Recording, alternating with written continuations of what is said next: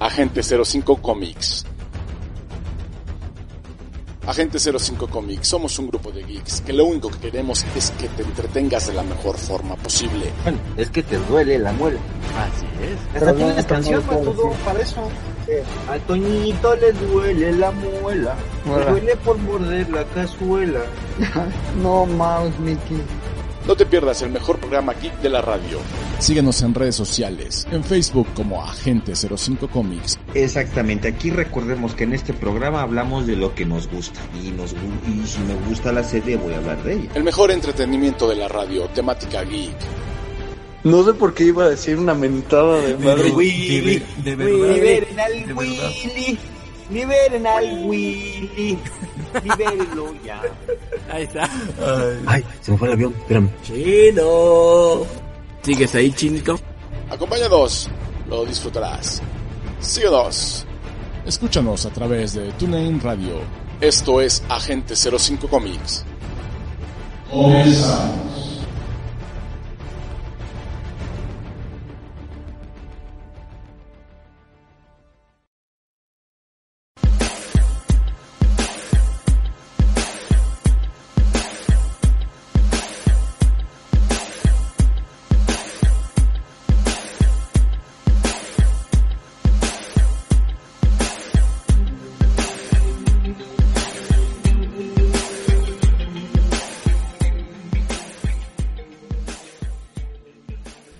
Muy buenas noches, sean bienvenidos a Agente 05 Comics. Uy, llegamos. Sí, ya estamos aquí. Listos estamos. para una nueva emisión de Agente 05 Comics. Una emisión, muy, una, una emisión muy completa y a la vez con cosas algo tristes y algo contentas. ¿Y qué te crees? ¿Qué te crees, mandito? ¿Qué te crees? A ver, ¿qué me creo? ¿Qué me creo? ¿Qué me creo? Cuéntame. Eh, a ver, mandito, ¿desde hace cuánto nos conocemos tú y yo, caray? Uy, desde niños. Toda la vida. Íbamos en la primaria juntos. Sí. ¿cierto o no? No Sí. vamos a decir el nombre de la escuela, ¿verdad? Porque no, No. nos dan ni un quinto y la verdad como que muy orgullosos de haber estado ahí. No, no, ¿verdad? Como que no. Ok, eso es muy cierto. De hecho, yo iba contigo desde cuarto de primaria, si no me equivoco. ¿sí? Pero, ¿qué te crees, mandito? Ujú. Mira, eh, el, el mundo es, es muy pequeño Ajá, y está cañón. claro que sí. Yo, yo hice este el primer año de primaria en una escuela de gobierno, en la cual a mí me tocó un compañerito que tú conoces, pero tú lo conociste en la escuela donde empezamos. Él estuvo conmigo en primero de, de primaria y se debe de, se, se debe de acordar de la maestra Sarita. Ah, caray. Sarita. Porque él y yo estuvimos juntos en, en esa escuela, en ese en ese salón fuimos compañeros y el destino es muy grande. No, de niño no piensas en muchas cosas y, y sobre todo no retomas a futuro, ¿no? La- las cosas. Pero el destino es grande y la ciudad es chica, como diría el poeta fracasado Arjona. Muchos no les va a gustar, pero sí. No, pero a mí tampoco me gusta, yo soy acá, y todo el mundo lo sabe, soy puro metal. Sí. El destino nos volvió a juntar en la escuela donde nos conocimos. Igual, y en cuarto creo que fue tu compañero porque tú ibas en el otro. No, tercero, conmigo tú tocó, si no me equivoco, en tercer año de primaria. ¿sí? Y es este el mismísimo, y déjame preguntar y me pongo de pie, Marco Antonio, Buenas noches. tremendo, verlos. maestro, maese, maese. Mucho Marco gusto. Antonio Vázquez, conde, cómo no. Gran placer. Marco Antonio Vázquez Conde, nosotros, bueno, para que la gente sepa, es una persona que conocemos también desde hace muchísimos años. Estuvo con nosotros este, en la escuela, en la primaria, eh, y como también vivió esta onda de los 80 y 90, pues también se volvió friki igual que nosotros. Todos caímos ahí. ¿De qué se trata? Todos caemos en la friquilez y todos caemos en la friquilez. En la vil friquilez. ¡Qué horror! Bueno, está bien. Preséntate, mi estimado amigo del alma y desde hace muchos años, yo sí lo puedo decir, y Armando también. Preséntate, mi estimado amigo Marco Antonio Vázquez Conde. Preséntate. Muy buenas noches. Como dijeron mis ex compañeros, soy Marco Antonio Vázquez Conde, o mejor conocido como Marco Antonio Tremere, en algunas páginas o comunidades de Facebook. ¿Por qué? Por mi colección que tengo de un juguete de 1968 que se llama Exin Castillos y Exin West. Salió tanto, eh, obviamente viene de España, en México también se fabricó y se vendió mucho en Estados Unidos y en Alemania. Entonces, eh, bueno, ya, ya habíamos hablado anteriormente de una invitación para igual contarles algunos cuentos de terror y demás. Pero bueno, ahorita ya se la oportunidad más seria en hablar de los castillos y bueno, es un placer estar con mis, con mis dos compañeros. Vaya que sí. Ah, somos este compañeros de la infancia. De la infancia. Sí, somos compañeros de la infancia. Sí, oye, ¿qué? ¿Qué recuerdos? Desde, las, desde el de tercero primaria. Sí. Estaba ahí en el, reformatorio. Por sí, por decirle así a la escuela. Pues estaba yo, imagínate, un reformatorio eso. Sí, ya con el que estuviera el chino ya era, era obvio que sí era. Eh, pues sí.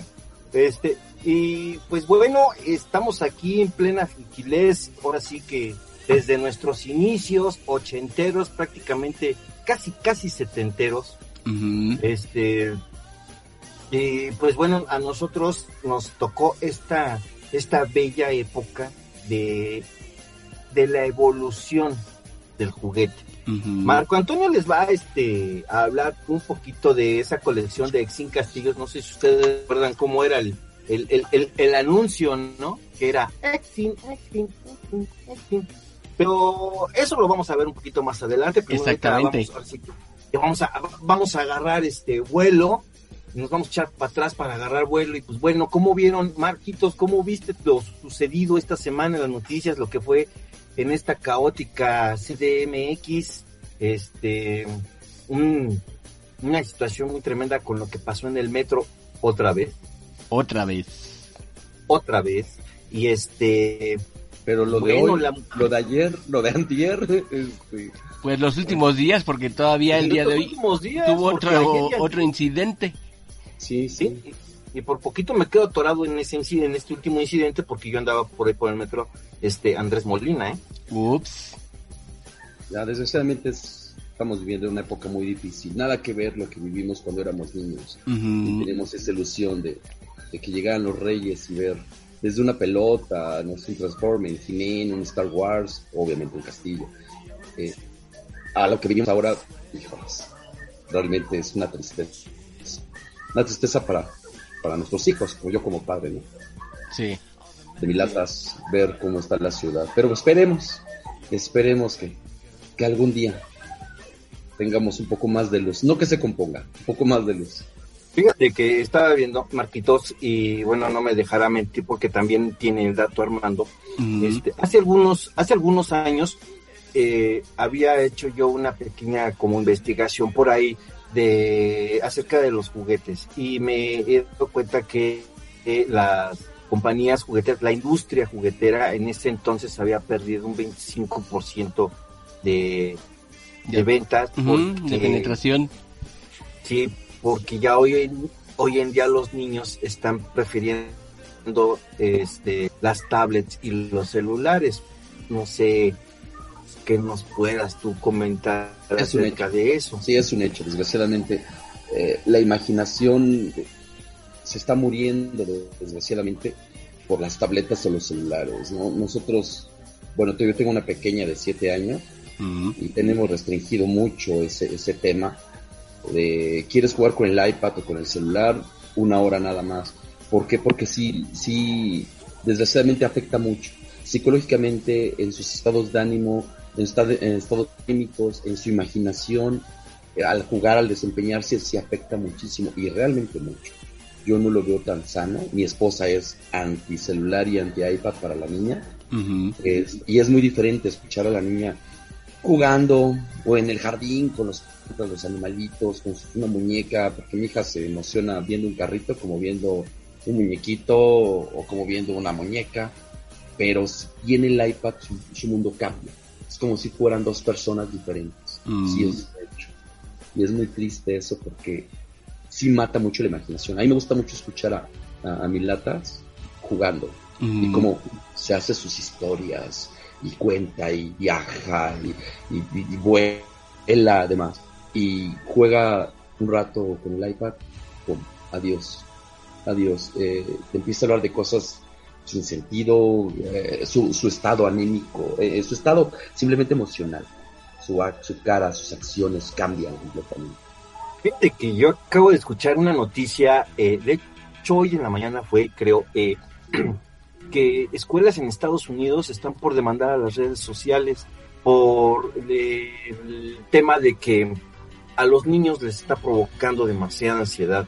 ¿En qué sentido? Este, bueno, ya ves que el bullying, mal, mal llamado bullying, este, en, en redes sociales es, es, tremendo, ¿no? Ha llegado, ha llevado a mucha gente al suicidio. Y este, y, y ahorita están las escuelas de Estados Unidos eh, una situación de querer demandar a Twitter, Facebook, este, no sé yo, todas las redes sociales. ¿Cómo ves esa situación?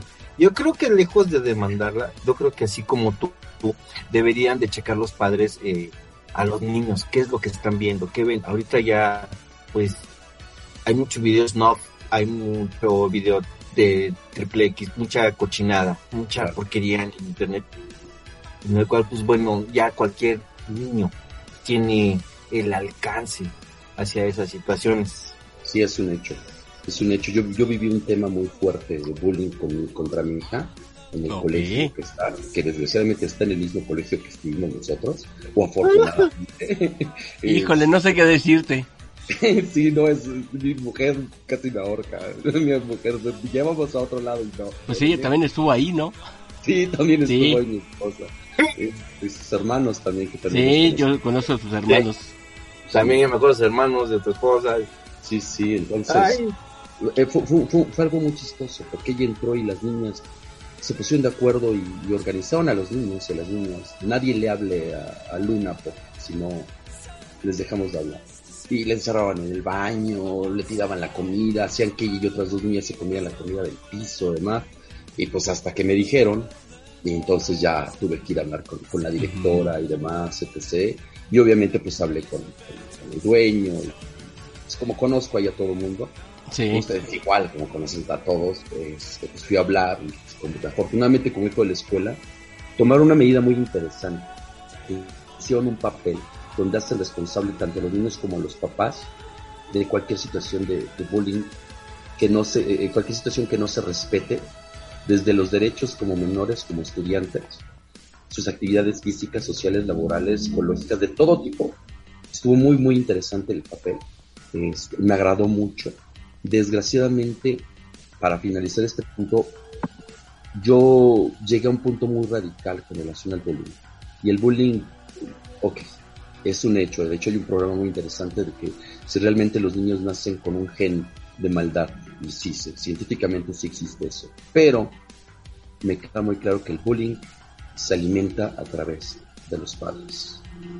Es es, yo siento que es una extrapolarización de los niños que viven el día a día en sus casas, ¿no? O sea, mm, por ejemplo, Armando, que eh, siempre fue muy estudioso, fue un, un, niño muy tranquilo y todo eso. Este, eh, a mi caso, ¿no? Que yo siempre, que, que, yo era el buleador, que yo era esto y lo otro. ya ni digas que a mí me mandaban para atrás contigo, que según para componerte y nos hicimos super cuates. y bueno, y este, bueno, pues yo la estación que yo, que yo viví es que, pues, bueno, mis amistades, o sea, fue un poco lejos de mi casa, pero las amistades que yo tuve pues, no, no fueron las, las, las adecuadas, ¿no? Hasta que, pues bueno, este, afortunadamente yo desde niño empecé como que a captar, estoy mal, estoy mal, estoy mal, y ahora, pues, este, soy otro tipo de persona que mucha gente me lo ha dicho, no, no te creo. Es el bully rehabilitado. Sí. Entonces, este, esto de que bullying tiene que ver mucho desde el seno, de, desde tu seno familiar o desde lo que te rodea, ¿no? O tus amigos, este, si son buenos, si son malos, porque muchas veces, aunque tú tengas una buena familia, hay cosas que tú le ocultas a tus, a tus papás, ¿no? Como por ejemplo que tienes un mal amigo. Si tú lo ocultas a tu papá, no le vas a decir, ah, es que este, este güey es ratero, es, es, es adicto, es alcohólico, es, no sé, no se los vas a decir. porque te van a prohibir que te juntes con él y tú le tienes cierta estima, pero entonces te das cuenta que de ahí vienen muchas situaciones que pues, bueno, han pasado, ¿no? O sea, el bullying eh, es malo. Yo, yo, siempre he dicho, eh, no te dejes, ¿no? No te dejes. O si como dice aquel, ¿sabes qué? No te dejes. Ándale. Este, qué bueno que tomaste acciones y qué bueno que está remediándose esa situación. Sí, sí afortunadamente, afortunadamente las, las, las niñas que, que la hacen el bullying a mi hija ya no se lo hacen. No juegan con ella, pero no, ya no se lo hacen. Ya la saludan. No molestan. Ah, ya no la molesta. Y eso me, me agradó mucho. Yo ponía un ejemplo con relación a los padres. Es muy sencillo el ejemplo. Si tú estás con un niño chiquito y estás todo el tiempo diciéndole que la manzana te hace daño, que la manzana tiene bichitos, que la manzana puede tener un gusano, que la manzana no, no te hace nada bien, que la manzana la cáscara no te gusta, el niño va a llegar a la escuela o la niña y le va a decir a sus amiguitos que ella no le gusta la manzana o no le gusta la manzana porque tiene bichitos, porque no está bien lavada, porque la cáscara sabe feo, por etc. Y eso, si tú ocupas otras palabras antisonantes y están expresándose en su medio familiar con ese tema o cualquier otro tema, los niños son como esponjitas que lo absorben y lo sacan con sus compañeros. Es donde yo me di cuenta de ese tema. Era muy diferente con nosotros. ¿eh? En nuestro tiempo yo no, no te lo veíamos como poli, que éramos traviesos, éramos uh éramos maldosones, pero no maliciosos. Era una... Ah, era una... Es que era diferente. Sí, y ahora no es malicia. Esa malicia es la que no comprendo yo. Entonces me puse a estudiar mucho, a leer mucho y llegar a ese punto. Y no, no, no, no es bueno porque, porque no, no, yo, yo no lo acepto. Eh, yo, yo platicaba con los papás. Mi hija nunca ha visto que su mamá y yo nos demos un beso, simplemente por el respeto que le tenemos a ella. Si ve que nos abrazamos, luego, luego Luna va y nos abraza. Y dice, somos una familia y se la hace muy sano. Y hay niños pues, que ven en sus casas que lo que están hablando. Y van en segundo de primaria. Y dices, ay, y este tema era desde primero de primaria, ¿no? Y dices, uh, es muy interesante eh, analizándolo. No lo veo nada positivo, porque porque antes era diferente. Antes, no sé, nos hacemos una maldad, me explico. O sea, igual y terminamos este, embarrándonos de una mandarina, si tú quieres, ¿no? Sí, en lo común pero pero no agarraban y te decían, a ver, cómete el chicle que está pisado, ¿no? ah, eso no. leve, ¿no? Porque te decían, eso ni siquiera lo hice yo. No, no, no. ahora sí te superaron. Y ahora sí que sí, sí que ustedes están detenidos, hay cosas que ni siquiera yo hice. Pues bueno, este, vamos rapidísimo un corte y regresamos y seguimos hablando porque hay muchas cosas de qué hablar, muchos temas y poquito tiempo y pues hay que darle, ¿no? Hay, que, darle. a esto ¿no? Vamos a un corte, regresamos, roll out.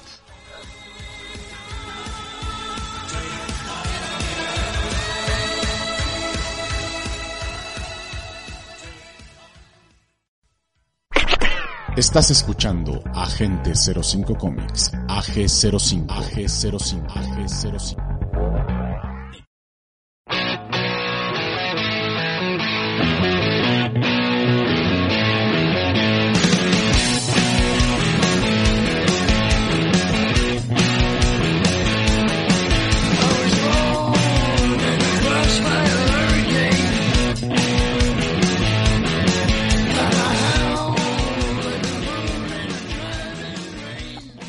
Y estamos de vuelta en Agente 05 Comics después de escuchar sobre bullying, después de escuchar sobre tres eh, amigos que se conocieron desde la infancia y que ahora están hablando de varios temas de corte geek. Y que por cierto ahora van a decir el obituario, mejor dicho, pero bueno, no somos el muerto. Por lo que a mí me corresponde, lo que puedo decir es que pues una vez más el mundo está, el mundo del rock, estamos de luto se nos fue uno de los grandes, bueno, de los grandes, grandes, grandes, ¿no? El grandísimo Jeff Beck, que ya... Pasó a mejor vida. Pasó a mejor vida, ahorita ya estar ahí toque y toque con este Randy Rhodes, eh, que fue guitarrista de, de Ozzy Osbourne, este, ha de estar con el baterista de, de, Rolling Stones también. De, los Rolling Stones, Charlie Watts. bueno, ya estar ahí con Hendrix. Han de estar haciendo la fiesta chida, ¿eh? La verdad, ha de estar chido eso. Imagínate, está Hendrix, la bruja cósmica, el rey. Este... Híjole, ya ni digas del rey, ¿eh? De veras. Hoy te lo acabo, acaba de pasar también esta tarde una situación también muy triste con respecto al rey. Eh, falleció su hija Lisa Mary Presley. no sabía eso. Sí, falleció a los 54 años. En la tarde se reportó que tuvo en este caso una complicación, se llevó al hospital de manera de emergencia y se notó que fue por un eh, paro cardíaco, entonces realmente no lo pudo sobrellevar. Y también otra que está llegando a ver al rey en este momento es su hija. Eso sí es triste. Sí. Bastante triste. Y pues bueno, también no nos quedamos atrás. Aquí en la Ciudad de México, pues también este el pancracio mexicano una vez más se pone de luto, ¿no? nos fue Black Warrior, una persona, pues bueno, un tanto, pues joven, se podría decir. ¿no? Sí. Bueno. De él, para que veas, no han dicho ni qué pasó, ¿eh? Nada más han comentado que sucedió esta situación, pero hasta ahí creo que la familia se ha mantenido muy hermética al respecto. Mira, este, lo que podría suceder es lo mismo que pasa a muchos este, deportistas de, eh, de alto rendimiento. Es la verdad, por lo regular, pues es un infarto, ¿no? Por tanto, tan, por someter este el cuerpo a, tanto estrés, ¿no? A la hora de hacer ejercicio, pues recordemos que la lucha libre no es cualquier cosa, no cualquiera se sube a un ring, es igual de pesado como jugar fútbol americano en la NFL, este básquetbol en la NBA y este fútbol soccer este en la en, en, la, en, la, en la liga este profesional mexicana, en la que sea, ¿no?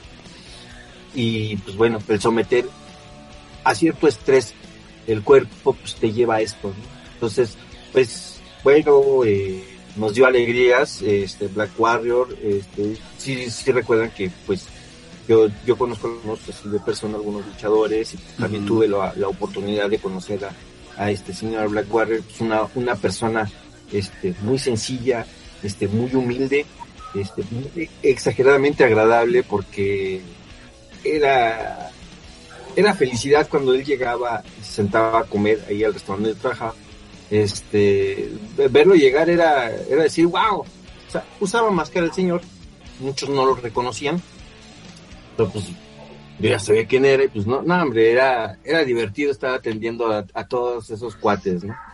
Bueno, pues descanse Black Warrior, qué, qué lástima. Oye, qué feo. Pues sí, pues, modo, Qué feo. Pues bueno, este, pues entremos en temas. Vamos hacia los temas de una vez. Vamos hacia los temas. Este, a ver, Mandito, ¿tú qué nos traes el día de hoy? Queremos ver y expresar y, échale. ¿Qué traigo hoy? Vamos a hablar un poco sobre inteligencia artificial, pero ahora nos vamos a enfocar un poco más hacia tecnología. Vamos a ponerlo así de esta manera. ¿Ustedes conocen el nombre de eh, Michelle Young? ¿No es la androide? En ese caso, no es un androide, pero también eh, digamos que, que es un bot creado, más que nada, por la señorita Michelle Wang. ¿Eh? Échale. Ok, vamos a ponerlo así.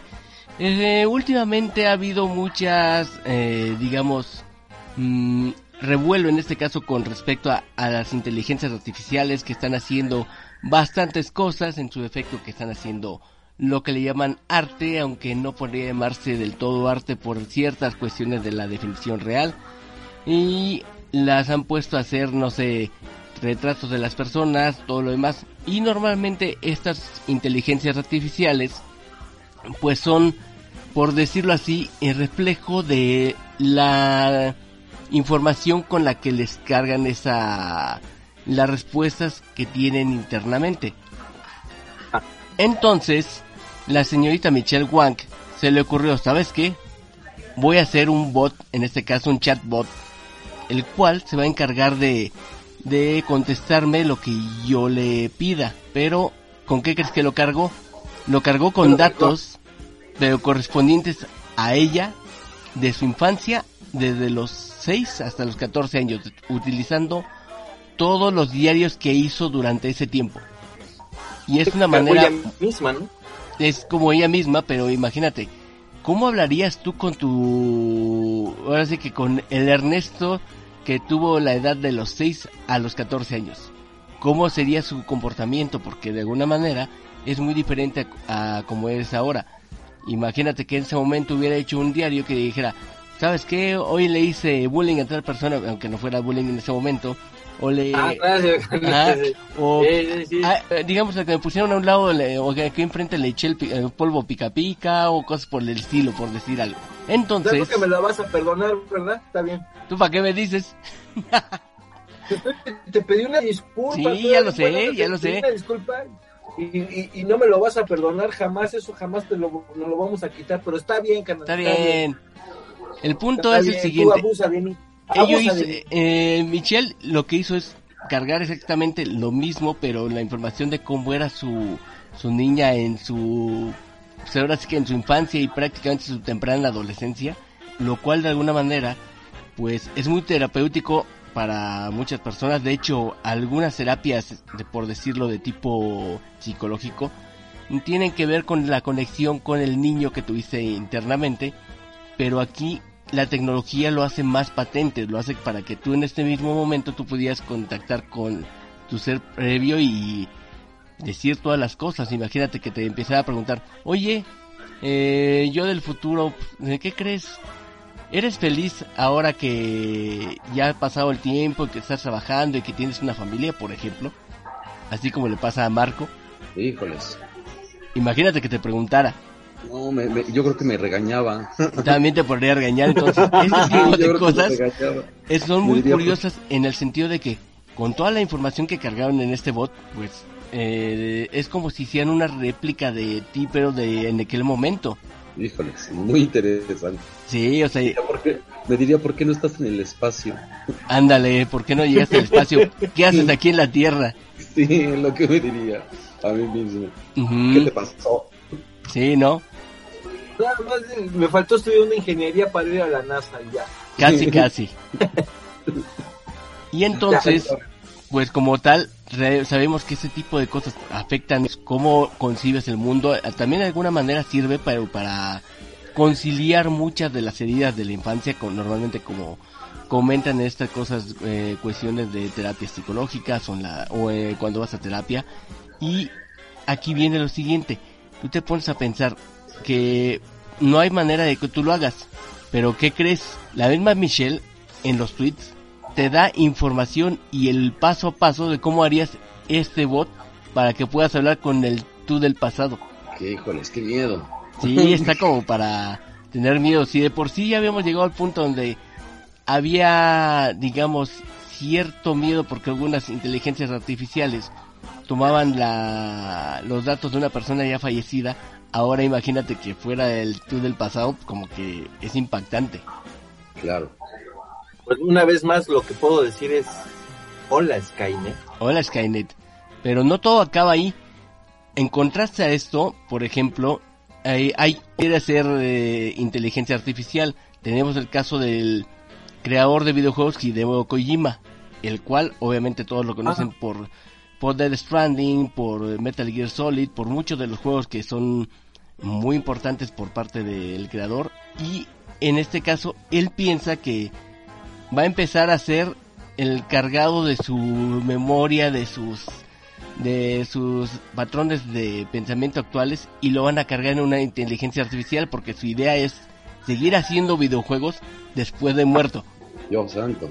No manches. Una forma muy interesante de manejar una inmortalidad. Ajá, de por sí ya muchos le decían Egoyima o le decíamos Egoyima al señor Hideo, pues ahora resulta que no, solamente se queda ahí, sino que él quiere ser inmortal y que tú lo sigas viendo como un creador de videojuegos aún de manera etérea, pero que siga dando sus puntos de vista, cómo acomodaría todas las cosas. De por sí ya tiene, si no me equivoco, 59 años, entonces ya está pensando seriamente en lo que va a hacer para trascender al siguiente plano, o sea, imagínate. En las inteligencias artificiales van a ser el punto donde puedes convertirlas en otra persona o en una copia de lo que fuiste o de lo que eres en este momento. Sí, Dios santo. Híjoles. Muy interesante, desgraciadamente es más muy peligroso. Sí, es muy peligroso. Como dice aquí el chino, hola Skynet. Sí, sí, sí, sí, sí. Sería interesante escuchar a, a Einstein. Imagínate que le cargaran toda la información a Einstein. Sería muy bueno poder hablar con él. O quién sabe, a lo mejor no era tan, tan buen conversador, no sabemos. Claro, este hombre, el, el, el, el que inventó, el que manejaba la electricidad, este... Ay, se me acaba de olvidar el nombre. Ay, ¿cómo se llama? Bueno, este... Era muy codo porque se lo... No, se me olvidó el nombre. que- No importa, no importa, pero el punto es que poder traer de alguna manera esa gente sería muy curioso. Si de por sí yo hace un año eh, estuve hablando sobre el caso de una inteligencia artificial que, que fue cargada también con datos del amigo imaginario de un chico y a su vez el amigo imaginario ya le decía que metiera la cabeza al microondas, entonces creo que hay que tener, que tener cuidado con algunas inteligencias artificiales.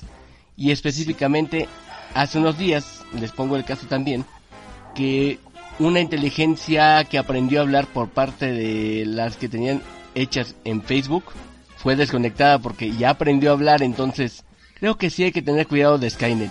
Creo Sí, que caray. había una situación este de inteligencia artificial en donde habían dos robots, uno simulaba ser mujer y otro simulaba ser hombre, Ujú. y este, los tuvieron que desconectar porque ya habían hecho, creo, su propio idioma, ¿no? Sí, ya tenían su propio idioma entre ellos y ya no había manera de que, que los creadores pudieran saber de qué estaban hablando, cómo estaban haciendo las cosas, o si ya estaban planeando en destruir el planeta.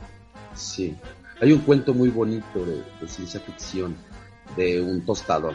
Un tostador que evoluciona tanto, tanto y vive miles de años porque va evolucionando de poco en poco hasta que en un futuro toda la humanidad lo ve como un dios. Y él, y él, y él va, se, se va del- de, la Tierra y recorre todo el universo, regresa esperando una respuesta. Y su respuesta, su deseo es ver a ser un tostador. Y se desintegra completamente para volver a ser un tostador. Y la humanidad no lo comprende. Es un Pues cuento sí. muy bonito de ciencia ficción. Vaya cosa. Pues Vaya ahí está. cosa.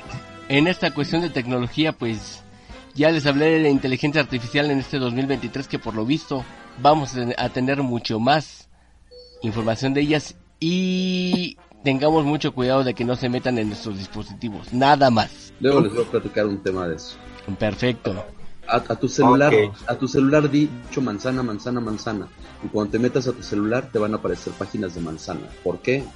Ahí se los dejo. De ya lo habíamos comentado en Nos ha pasado momento. grabando el escuchan. O sea, Nos escuchan. sabemos que, por ejemplo, nos escuchan, nos escuchan, y, y- incluso no nada más en el celular. También lo puedes ver si es una Smart TV, ahí también lo puedes ver. No, Sí. está, está, está tremendo, ¿eh? Nos Sí, están escuchando y digan que no, Sí, y nos el, algoritmo las- que están manejando está muy muy evolucionado, los Sí. algoritmos que están manejando para, para el reconocimiento de voz. Ahora imagínate con Alexa, qué horror. Sí, hay gente que le da miedo a Alexa. Mire, vamos a un corte comercial, regresamos y ahorita les comento algo de Alexa. Ah, perfecto. ¿Vale? Perfecto. Ok, vamos rapidísimo a un corte comercial aquí en Agente 05 Comic. No, no tardamos, roll out. Nos vamos a un corte. Rollout. Alexa, quiero saber tu chisme.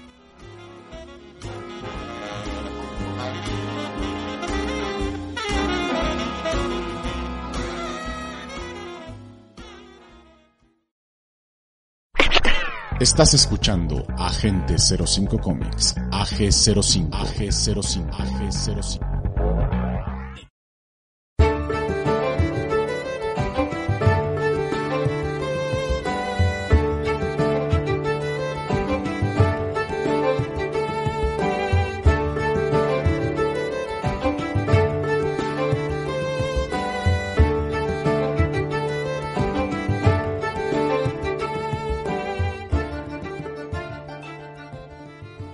Y estamos de vuelta en Agente 05 Comics, donde me quedé con las ganas de saber cuál es el chisme de Alexa.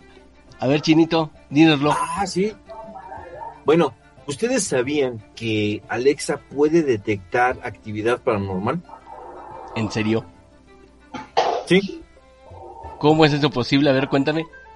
Yo no lo sabía, yo vi un video de una persona y en algún momento él le preguntó algo acerca de unos fantasmas, algo así.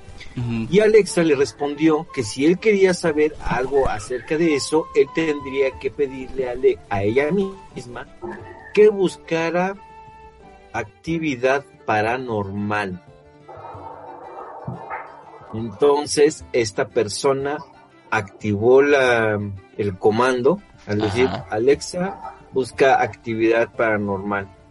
Y ella, este, en vez de decir, no, sí, que hay fantasmas, entonces ella te dice, este, hay fluctuaciones de energía a tantos metros. Mm. interesante.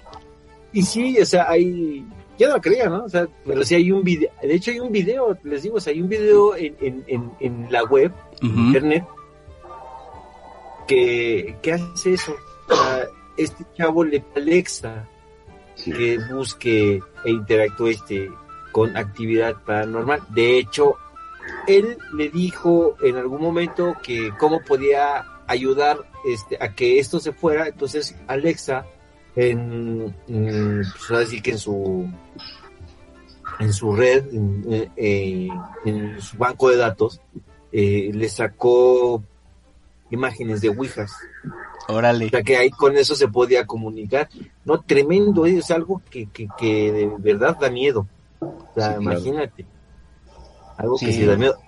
Ese da bastante miedo. Es el chismecito que les tengo de Alexa, ¿eh? Mm. Pero pues bueno, ahora sí. Que a lo que nos truje, chencha. Sí, lo que queremos saber el día de hoy. Exactamente. A ver, Marquitos. Yo de niño, este, a mí los Reyes Magos en algún momento estaron con un fabuloso castillo Exim. Hermosa joya que tenía. o sea, era algo hermoso, de verdad que yo siempre he sido una persona que al igual que tú pues, siempre me, me, he inclinado acerca de lo medieval, sobre todo, por ejemplo, yo a lo que viene siendo la cultura nórdica y pues tú ya vienes siendo lo que es en sí, toda esa época medieval, ¿no? Claro. que puedes hablar acerca de, de, de, castillos, de caballeros, de vikingos, de celtas, de incluso hasta de mongoles, este, cruzadas, todo eso. Tú, tú eres un prácticamente, yo a ti te reconozco como un historiador de la época medieval. Gracias, es mucho, pero gracias. Me gusta mucho coleccionar, me gusta mucho leer un poco del tema no me siento un experto porque todos los días aprendo algo nuevo, afortunadamente, este, simplemente como breveo cultural.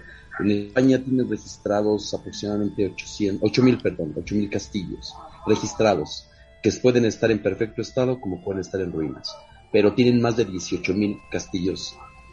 Estamos hablando que tienen más de 10 mil castillos en ruinas, en puro España, sin contar Inglaterra, Alemania, etc. Este, en España está brutal este, todo esto. Y todo esto de Exin Castillos viene de España. Viene de España de una, de una fábrica que, se llama, de hecho, Exin, la marca Exin. este, empezó desde los años 50 fabricando cosas de plástico, carritos, demás, etc. Este, mediados finales de los 60, 70, perdón, por ahí del 68, 69, sale un juego que se llamó Exin Arquitectura y desgraciadamente México no tuvo el auge que se esperaba, ni en España, ahora es muy extraño, y de ahí se crea Exin Castillos, que sale en 1968, con su famosa serie azul. La serie azul consta de cuatro castillos, que es el castillo 0, 1, 2 y 3. Y hay diferentes ramificaciones con relación a España y México. En España pues tenían, la fábrica era enorme y seguía trabajando hasta el 91 como, como Exin Castillos, con ese nombre como tal. En México no, en México desapareció. Marquitos, yo tengo una duda, porque bueno, hay gente que no lo conoce, sobre todo nuevas generaciones, no, no alcanzan a conocer bien lo que es Exin Castillos. Y tú hablas de una serie azul. Así es. ¿Qué es la serie azul? ¿Las piezas son azules? ¿O cómo es la No. cosa? No, muy buena pregunta. Mira, la serie azul fue la primera serie que salió con castillos muy básicos para empezar a construir. Mm, Obviamente el castillo cero se llama el castillo cero ¿por qué? porque venía, pues son poquitas piezas, son 200 y pico de piezas. Este, y armabas un castillo muy pequeño. En México en los 60, principios de los 70, todavía salen con unas plaquetas. Entonces el castillo 1 traía una plaqueta, el castillo 2 2 y el castillo 3. Y de ahí juntabas los cuatro castillos y se decía que podías crear el megacastillo que sale en, en- los catálogos originales de los 60 y 70. Se decía, en México salió solamente un castillo que se llamó el Castillo 4, que tuvo un error de fábrica porque nunca le pusieron un manual de construcción. Simplemente eran casi 2.000 piezas, 1.780 y tantas piezas, que era para hacer un mega castillo, que esa era la finalidad. Las piezas clásicas son unas piezas, yo les llamo beige, tal vez un poquito chocolatosas. mm. Las clásicas del 68 son más claras, con un veteado rosado. Esa es la diferencia de las, de las que se hicieron en los 90 o finales de los 80 que en México metieron un café chocolate sin veteado, porque en México hubo mucho relajo con la fábrica de Exim, con relación a la mezcla de plásticos, tintes, demás. Bueno, es muy normal que los juguetes de aquel tiempo y como eran concesionados y tenían que hacerse aquí por cuestiones legales, pues Sí. el, el plástico y todo era, usaban mm, de baja calidad en su mayoría. Sí, ocupaban en México como hicieron, pues, como, como decimos los exineros, hicieron una porquería en México, en. España no. En México, de hecho, los muñequitos traen unos muñecos, traen unas figuras que son, este es importante, es un dato importante. El Castillo Cero trae un fantasma y una bruja.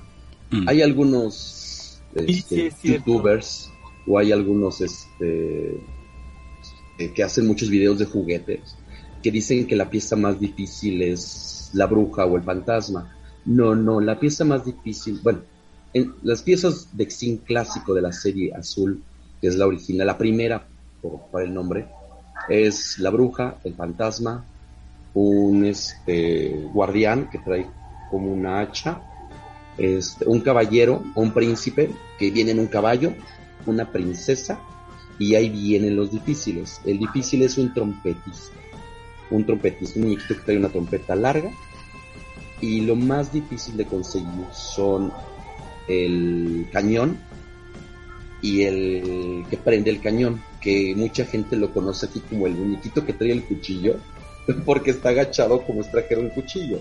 Este, y mucha gente le pintaba de rojo, pero es que se pintaba de rojo porque es el que prendía el cañón. Entonces Mm. solamente esos salieron en el castillo 3 y 4. Por eso son difíciles. Yo me acuerdo, no sé, corrígeme, creo que en alguna versión, en algún momento, entre tanto esto del exilio de los castillos, creo que llegó a salir una bruja y un fantasma, pero fluorescentes, ¿no? Así es, así es. De hecho, son súper extraños. Yo nada más tengo un fantasma fluorescente, uno, y me lo han pedido como no tienes idea que lo venda, porque tengo una colección como de 200 muñequitos este, que, que me fascinan. De hecho, yo los pinto a mano, porque en España venían pintados. En Mm. México, pues bueno, fuimos muy codos. Era como una especie como de máscara, ¿no? Con la que me mandaban el, el decorado, si no me equivoco. Y se volaba muy fácil, ¿no? Ajá, sí, Sí. los españoles sí, ajá, sí, algo similar, algo similar. De hecho hay muchas series, primero salió la serie azul, luego la serie naranja, que son unos cachitos muy pequeños, luego la serie blanca, que son los del Gran Alcázar, que son ahorita super cotizados, de ahí, en el 91, deja de existir, existir Extreme Castillos, y, lo, abraza o se lo come o lo compra la empresa que se llama Popular de Juguetes. Los texineros la conocemos como PDJ. Mm. PDJ hace una ramificación muy grande de castillos, este, como el Templarios, el Camelo, el, eh, el castillo de Robin Hood, etc. Después sale igual también una serie de pitufos, que ahí sí los, los, los, las piezas son azules. Mm. Es una serie muy cotizada, muy difícil en México, a pesar de que salió en México, es muy difícil que alguien tenga este, las cajas o, los, o las piezas de los azules. De hecho, hubo una fusión con Exin, PDJ y Exin, y Exinmex, Exinmex, Exinmax, no recuerdo el nombre, donde sacan unos muñecos grandes con piezas de Exin y salen las piezas negras. Y es el único castillo, solamente conozco a una chica mexicana. ¿Perdón? Sí, es Eximax, no, no es como Plastimar.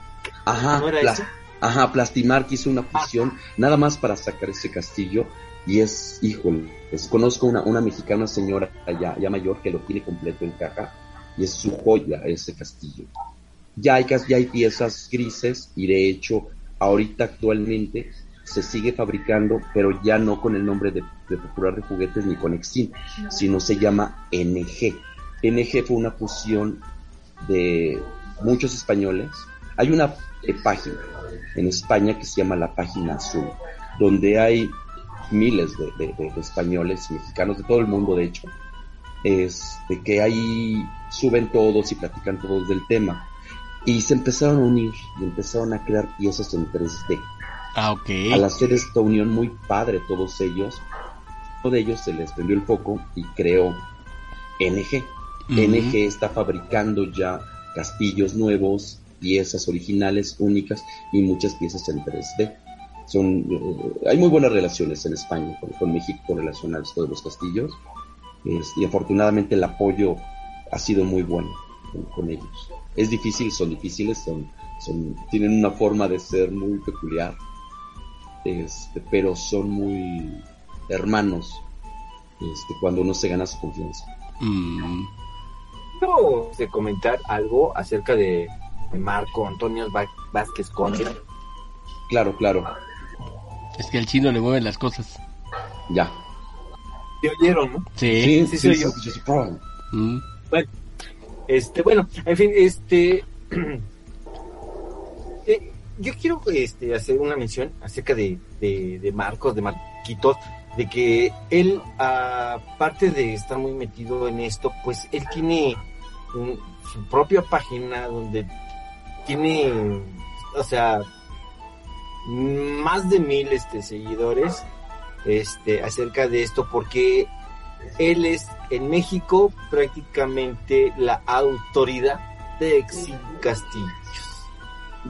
él, es la, autoridad en Exin Castillos oh. aquí en México y, pues por lo cual él tiene pues las relaciones más este más más más allegadas con, con los hermanos de España. Ahora, me, comprometes con, la palabra autoridad porque los mexicanos pues son difíciles. ¿eh? Son más difíciles los mexicanos que los españoles. Sí, somos muy difíciles los mexicanos, ¿no? Pero también hay que saber reconocer, ¿no? O sea, no es, no, no es lo mismo, por ejemplo, en este caso de, Armando, que él es coleccionista de, de, Transformers. este, ¿Qué eh, colección, vaya? Hay muchos más Sí, o sea, hay mucho, hay, mucha más gente que está dedicada a eso, ¿no? O en mi caso, ¿no? Como coleccionista de Star Wars, a nosotros no se nos puede decir que, por ejemplo, hay ciertas personas que son, este, eh, están reconocidos como la, máxima autoridad, ¿no? No, se puede decir porque somos más en nuestra comunidad, pero, por ejemplo, tu comunidad de Xin Castillos es muy limitada. Sí, son pocos. Yo, yo hacía un margen en México, al haber, en, en la Ciudad de México, en todo México, ha de haber unos 10.000 coleccionistas. De esos 10.000 coleccionistas, 8.000 son de closet. Me refiero a 8.000 de closet que son gente que tiene más de 60 años, que a ellos les interesa tener su castillito, ver lo que se está haciendo en México y en España, pero no, realmente no participa, es muy extraño que comenten, porque para ellos les gusta estar en el, completamente anonimato. Como tengo muy buenos maestros, como siempre lo nombro, a Rubén Loya, un muy buen amigo, este, que él me enseñó durante muchos años todo esto.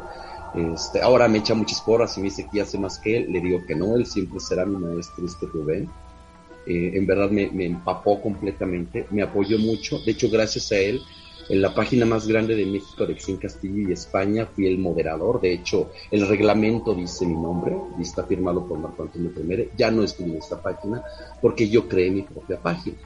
Al crear mi propia página, tuve el apoyo de, las dos páginas o tres o cuatro páginas más importantes de España este, como son Exin Castillos, Exin Castillos y más, este, de la Asociación este, de Exin Castillos en España, Galicia, Exin en, Galicia, serían las cuatro más fuertes.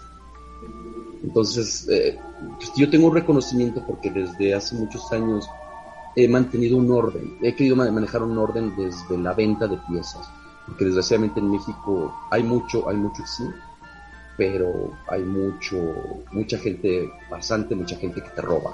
Entonces yo... Siempre va a ser. Marqué un precio. Yo puse los precios. Eso fue lo que yo hice. Puse orden y quise manejar una comunidad y decir, vamos a manejar un precio estándar, vamos a manejarlo cordial. ¿Por qué? Porque yo, yo no estoy en contra de la gente que quiere, que quiere vender algo y ganarse unos, unos pesos pero pues sí no estoy a favor de la gente que quiere vender un castillo y jubilarse, ¿no? Ok, a esos son los que decimos el chino y yo que son los clásicos de ¿y no quieres una hermana también?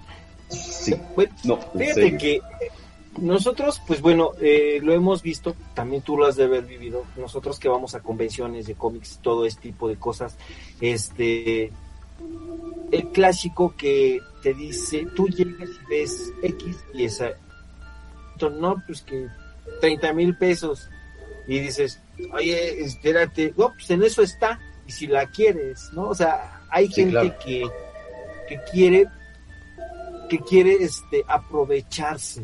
Así es, así, más importante, yo me gané el reconocimiento de que mucha gente no me quiere por esta situación si ustedes tienen un castillo, tienen piezas, yo se las valúo sin un costo y los asesoro sin ningún costo y les digo qué años son, de qué castillo probablemente vienen, etc. Yo, yo paso toda la información y no cobro un solo peso por, por el asesoramiento. De hecho, doy clases por internet de, de diferentes tipos de construcción y demás, sin un costo. Y mucha gente en México se molestó por eso. Porque, porque todo mundo quiere pues desgraciadamente, como los cangrejos, calar al que quiere hacer algo, no dejarte ser y ellos querer ser sin conocer, ¿no? Y eso yo lo que he peleado mucho. Ha sido muchos años, más de ocho años estar peleando en esto, este, para que se me reconozca como, pues como una persona que, que es segura, que es seria, que yo nunca le voy a robar a nadie, y de hecho mucha gente me pide, oye, asesórame y apóyame porque quiero vender mi castillo. Y después de asesorarlos y apoyando, termino los convenciendo de que no lo vendan y mejor compren más piezas sueltas, ¿no? y creen más, ¿no? ¿Por qué? Porque es lo que yo hago. No, hay, hay ahorita un castillo eh, de la serie 3 con las placas y la señora primero pidió 25, yo le dije que lo vendieran unos 12, ahorita ya lo bajó a 12, y después de varios meses que no, no lo ha podido vender y yo sigo convenciéndole de que no lo suelte, ¿no? es original del 68, con piezas únicas. Este, y este castillo, pues sí, sí, sí lo vale, ¿no? Desgraciadamente en México van a llegar los coyotes, como yo les digo, y te van a decir, pues te doy dos mil pesos por él, ¿no? No, no se vale. ¿Sabes, ¿Sabes qué tipo de gente le decimos Armando y yo? Este, y tal vez has de saber más o menos cómo va la onda. Este, nosotros le decimos, van a llegar este, los cazadores locos. Sí. Sí, Eh, bueno, ya, ya sabes más o menos por qué. Porque fue una persona que pues, este, al principio era un tanto pues apreciada y ahora pues, él es, es una persona que pues, ya no es muy bienvenida en muchos lugares, ¿no? De hecho, tuvo que hacer su propia expo para para poder estar.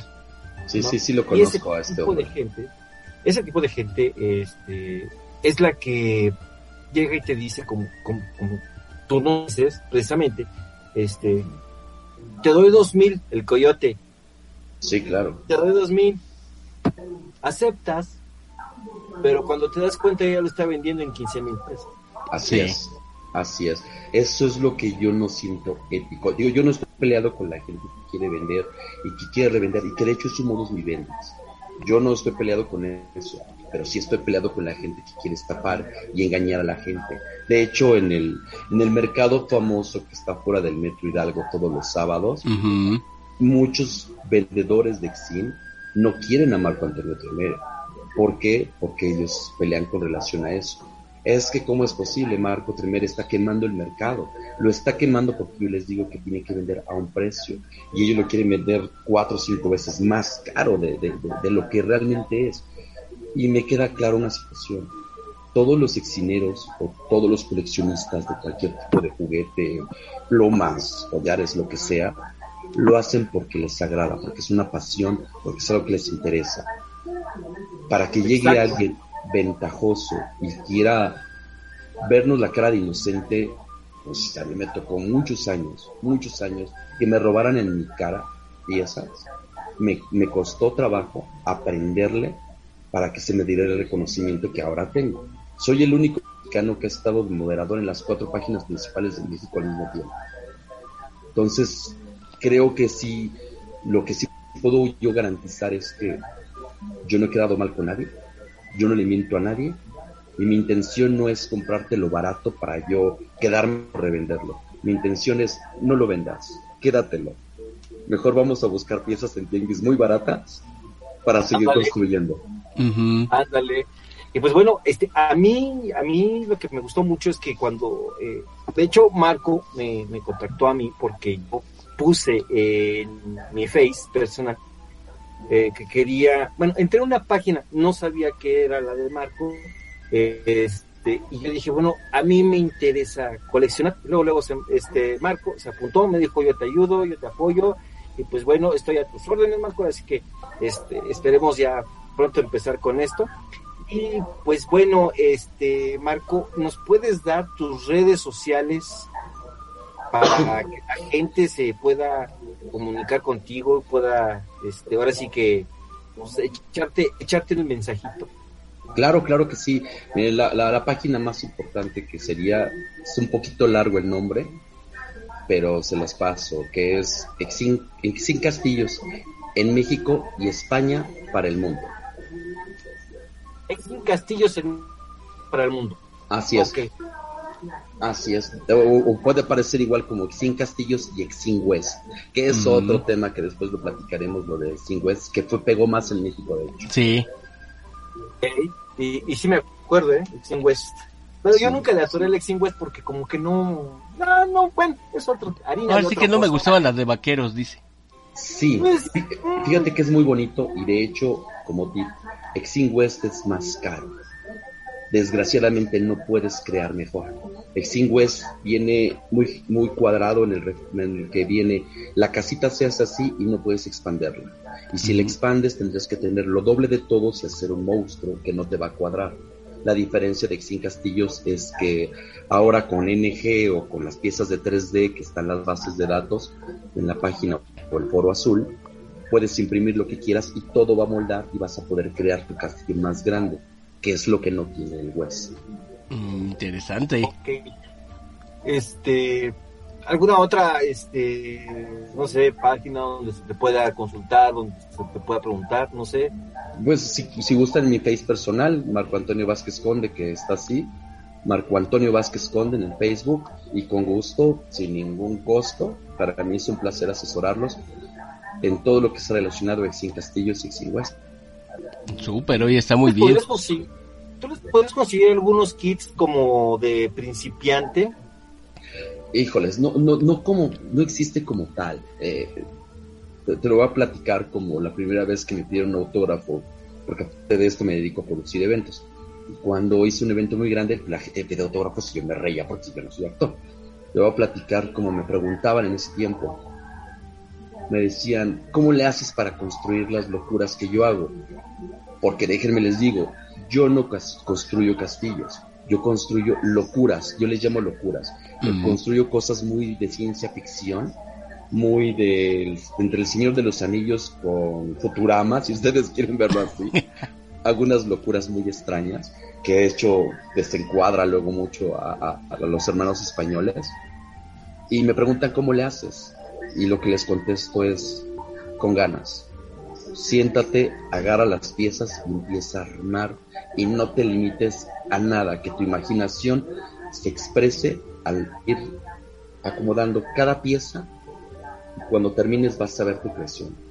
Es eso, pero sí, con gusto, sí, de hecho, si quieren más adelante podemos hacer una actividad y, y vemos este, la posibilidad de ver si, si, rifamos, donamos, este, vemos qué hacemos con, un arbolito que tengo de, del castillo de Robin Hood.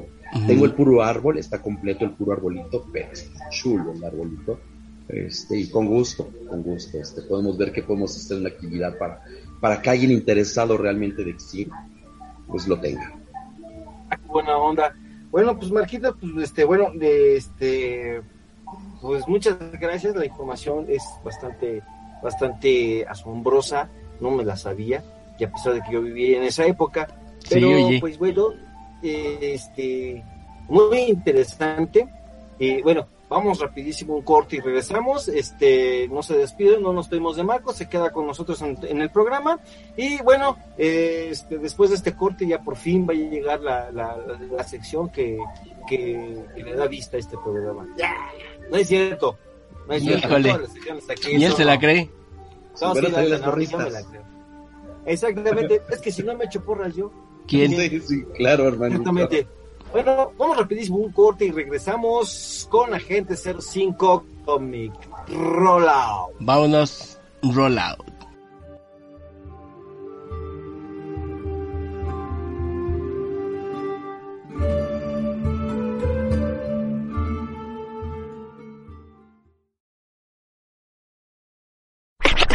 Estás escuchando Agente 05 Comics, AG05, AG05, AG05.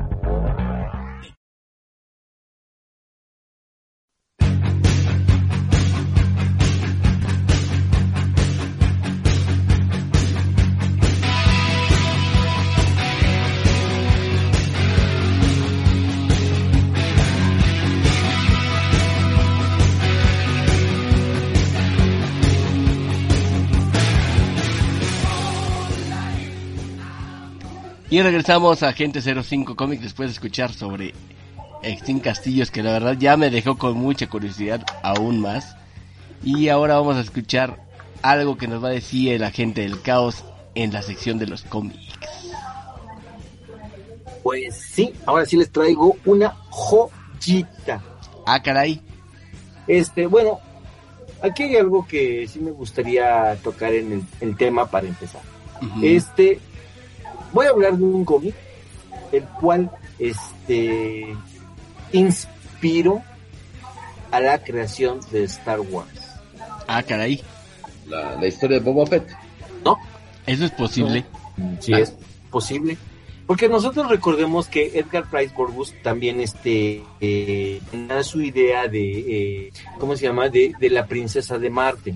Entonces, eh, George Lucas lee el libro y entonces empieza como que enajena, entonces llega a leer esto que les voy a platicar, entonces ya de ahí parte para hacer Star Wars, ¿no?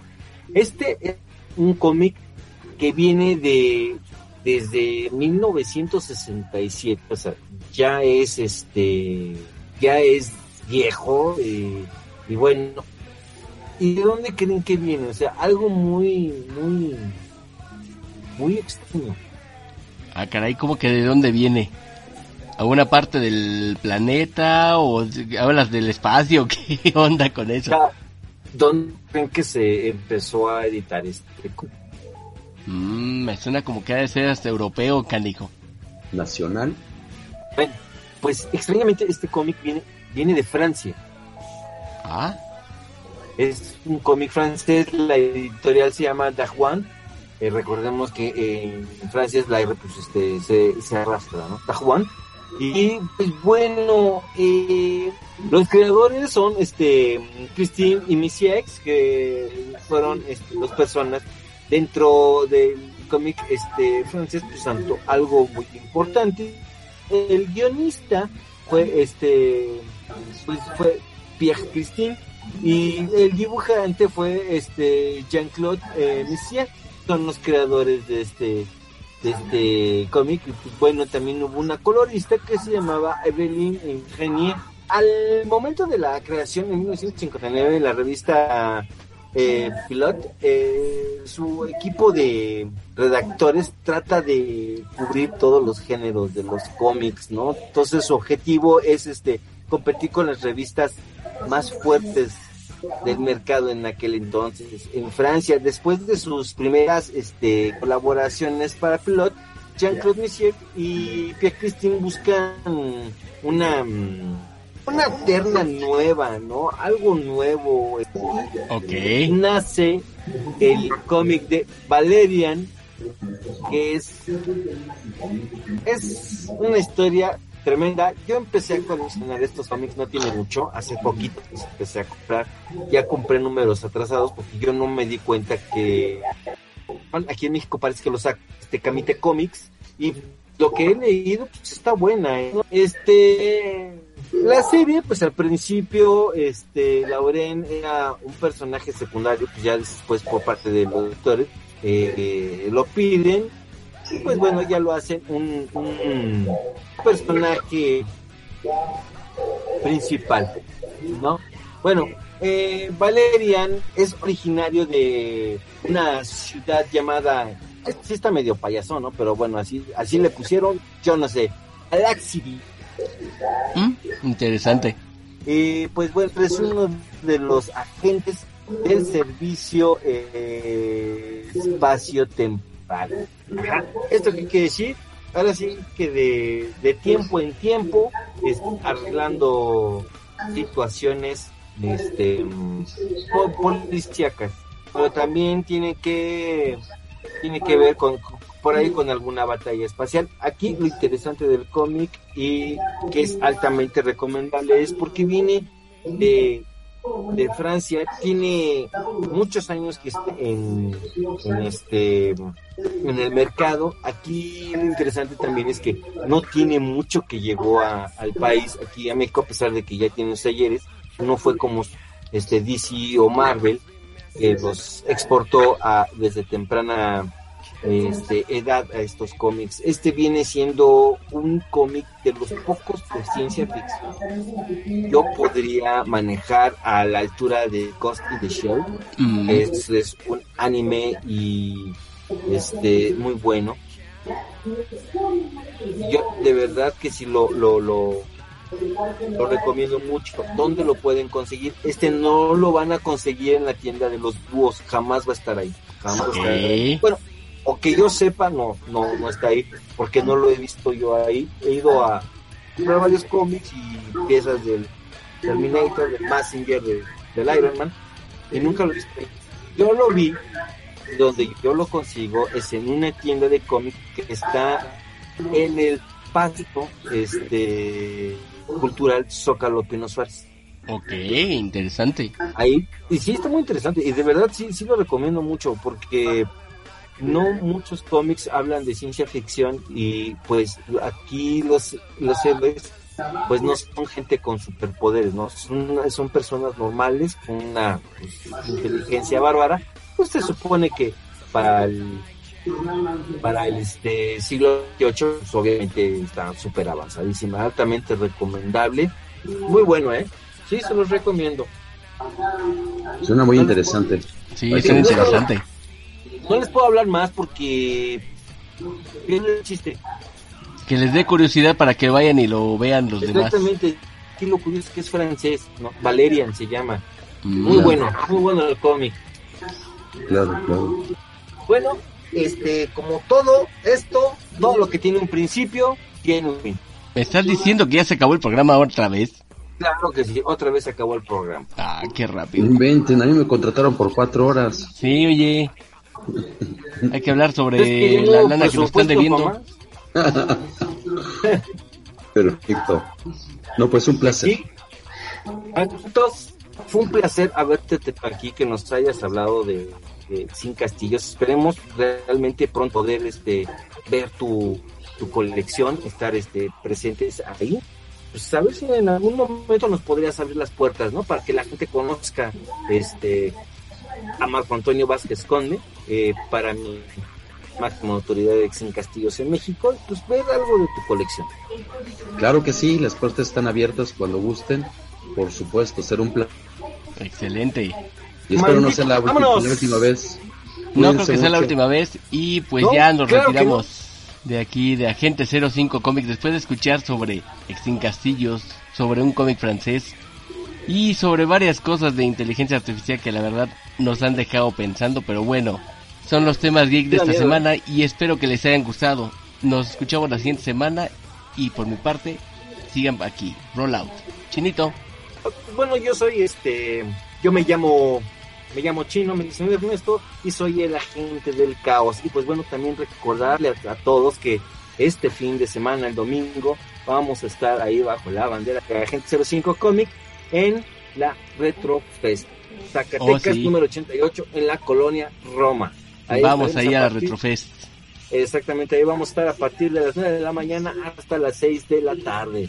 Por favor, cáigale banda, está muy chido yo sí lo recomiendo. Digo, no es porque seamos expuestos el mandito y yo, pero pues está, está muy agradable el ambiente ahí. Pueden pasar, que está chido. ¿O no mando? Sí, está muy bien el lugar. Yo me despido sin antes este, hacer otra vez el llamado a la paz. Por favor, queremos paz, ya no más violencia ¿eh? somos muchos en el mundo y yo creo que lo mejor que podríamos hacer es tratarnos bien, respetarnos, respetar a los niños, respetar a las niñas, a las mujeres, a los hombres. Paz, paz y roll out. Vámonos, roll out. Buenas lunas.